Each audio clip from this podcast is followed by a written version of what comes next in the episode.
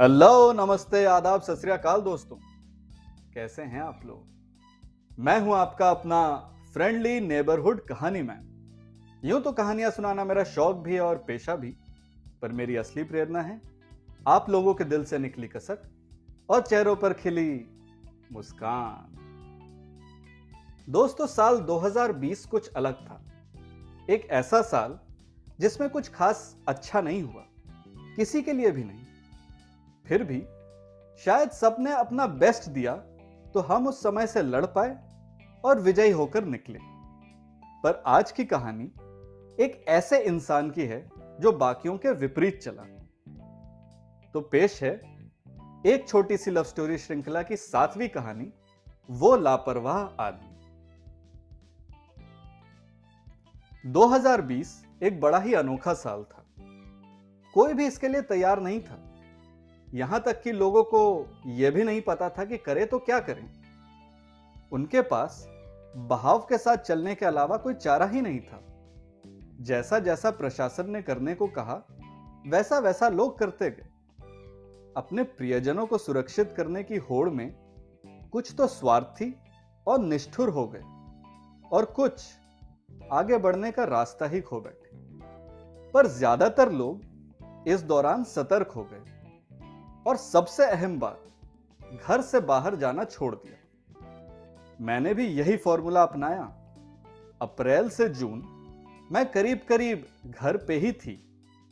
मैं साउथ मुंबई के एक गगन चुंबी इमारत में रहती थी, पंद्रहवा माले पे। ज़ाहिर है कि मेरी आसपास के माहौल की समझ एक पक्षी सी हो चली थी। साथ ही मुझे सिर्फ़ एक तरफ़ का ही नज़र आता था। क्योंकि घर चारों तरफ़ से खुला नहीं था। इस सारे तबाही और पागलपन के बीच एक इंसान अक्सर मुझे अपनी ओर आकर्षित करता था। साउथ मुंबई के गगनचुंबी इमारतों के आसपास काफ़ी पुराने दो और तीन मंजिला इमारतें हैं। शायद यहाँ के ये घर और अंग्रेज़ों की बनाई मीनारें ही इसके पुराने अस्तित्व का बोध कराती हैं। मेरे बिल्डिंग के ठीक बाईं ओर भी कुछ ऐसे घर थे। साथ ही कुछ एक मंजिला मकान भी थे। हालाँकि वो ना तो घर के रास्ते में पड़ते थे और ना ही ज़्यादा दिखते थे। पर मेरे पंद्रहवा माले के मकान से वो गली साफ़ दिखती थी, जो इन छोटे, अधिक आबादी वाले घरों की तरफ़ जाती थी। मैं अक्सर उस गली की तरफ़ देखती और सोचती कितनी मुश्किल होती होगी इनकी जीवन ऐसे महामारी के समय में? वो गली लोगों से खचाखच भरी हुई होती थी। साथ ही साफ़ सफ़ाई की सुविधाएँ भी उतनी अच्छी नहीं थी। यहाँ एक पेशेंट यूँ संख्या बढ़ा सकता था। सो, ऐसे सुलगते हुए टाइम बॉम्ब वाला माहौल और प्रशासन की लोगों को निरंतर घर पे रखने की कोशिशों के बावजूद मुझे रोज एक बूढ़ा आदमी दिखता, जो अपने घर से निकलकर यूँ ही सड़क पर टहलता। पहली बात तो ये कि वो इंसान काफ़ी उम्रदराज था।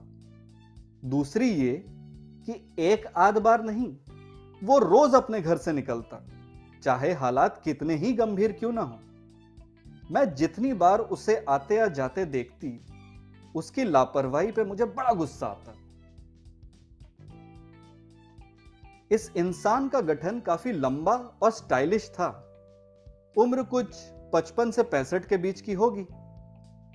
हालाँकि वो एक बात जिसकी वजह से मैं उसे बहुत आसानी से पहचान जाती थी, उसके सफ़ेद घने बाल बीच से मांग निकाले हुए। वो ना सिर्फ़ उसके चेहरे को आकर्षक बनाते थे, पर उसे भीड़ से अलग भी करते थे। निस्संदेह उस पर बहुत जचते थे। अब चाहे वो अच्छा दिखे या बुरा, पर अपने आसपास के लोगों पर संकट बरपाने का अधिकार उसके पास नहीं था। एक दिन मैंने एक पुलिस वाले को उसकी तरफ़ आते देखा, जब वो घर से निकलकर गली से होता हुआ सड़क के तरफ़ आ रहा था। मुझे पूरा विश्वास था कि आज तो इसको सबक मिलेगी। मैं जश्न मनाने ही वाली थी कि पुलिस वाले ने उसे देख के सर हिलाया और अपने रास्ते चला गया। अब ये क्या था? इस घटना ने मेरे दिमाग के किसी कोने में उत्पन्न हुए एक सोच को पुख्ता कर दिया। ये इंसान एक गैंगस्टर था।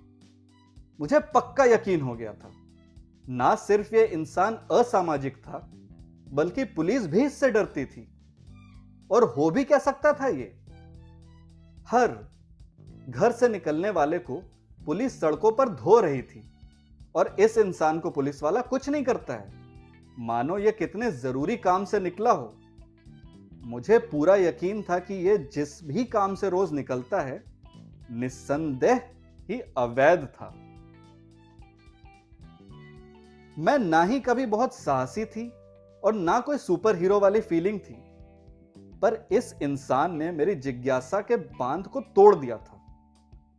एक दिन जब वो अपने घर से निकल रहा था, मैंने उसका पीछा करने का निर्णय लिया। मैंने सोशल मीडिया के ताकत के बारे में सुन रखा था। आज आजमाने का दिन था। मैंने दो मास्क पहने, दस्ताने डाल लिए और एक मेडिकल का प्रेस्क्रिप्शन रख लिया। पुलिस को चकमा देने के लिए। पुलिस, जो इस घटिया आदमी के साथ मिलकर समाज को खोखला कर रही थी। मैंने अपने मोबाइल का कैमरा ऑन करके अपने जीन्स के जेब में रख लिया और चुपचाप उसके पीछे चलती रही। अब मैं अपने मिशन पर निकल पड़ी थी। वो बूढ़ा आदमी, बड़े ही आराम से धीरे धीरे मेरे आगे चल रहा था। उसने एक बड़ा ही साधारण सा कपड़े का मास्क पहन रखा था। शर्मनाक। पर उसके बाद जो मैंने देखा, उसने मुझे अंदर तक झकझोड़ कर रख दिया। कितना आसान होता है ना? समाज के ऊपर तबके में बैठकर, न्याय परायण बनकर, नैतिकता की बातें करना। वो बूढ़ा आदमी सड़क के अंत पे, ठीक पुलिस स्टेशन के बाहर, एक कुतिया जो कुछ नवजात शिशुओं की माँ थी, उसके पास बैठ गया। उसके बच्चे अब भी स्तनपान कर रहे थे। उसने प्यार से उस जानवर के सर पर हाथ फेरा। फिर जेब से एक बिस्किट का पैकेट और कुछ बची हुई रोटियाँ निकालकर उसके पास रख दिया। फिर वो उठा। पास ही पड़े एक खाली कटोरे को पुलिस स्टेशन में पानी से भरा और खाने के पास रख दिया। फिर वो चुपचाप उस नई नवेली माँ के आँखों में देखता रहा, जो दिल से उसे दुआएँ दे रही थी। वो खामोश थे, पर फिर भी एक दूसरे से बहुत कुछ कह रहे थे। मैं सड़क के दूसरी ओर खड़े होकर यह दृश्य देख रही थी। मैं पूरी तरह से भूल चुकी थी कि मेरे जेब से झांकता मेरा मोबाइल फ़ोन इंसानियत के ऐसे उत्कृष्ट घटना को अब भी रिकॉर्ड कर रहा था। तभी एक पुलिस वाला मेरे पास रुका और मुझे घर जाने को कहा।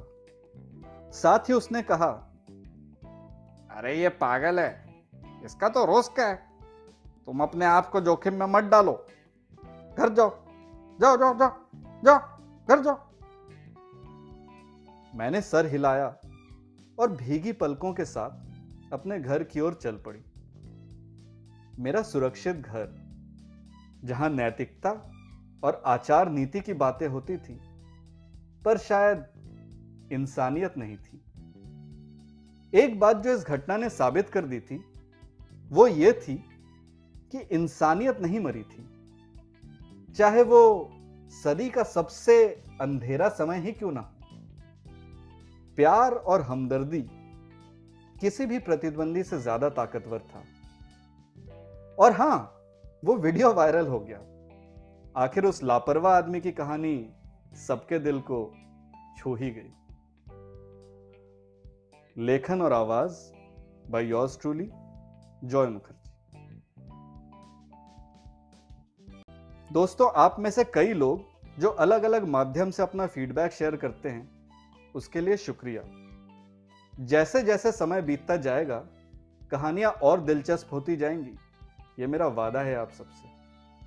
अगर आप भी मुझसे कुछ कहना चाहते हो, कुछ फीडबैक शेयर करना चाहते हो तो please write on Joy Mukherjee twenty two at the rate gmail dot com that is J O Y M U K H E R J I twenty R J I 22 at the rate gmail.com.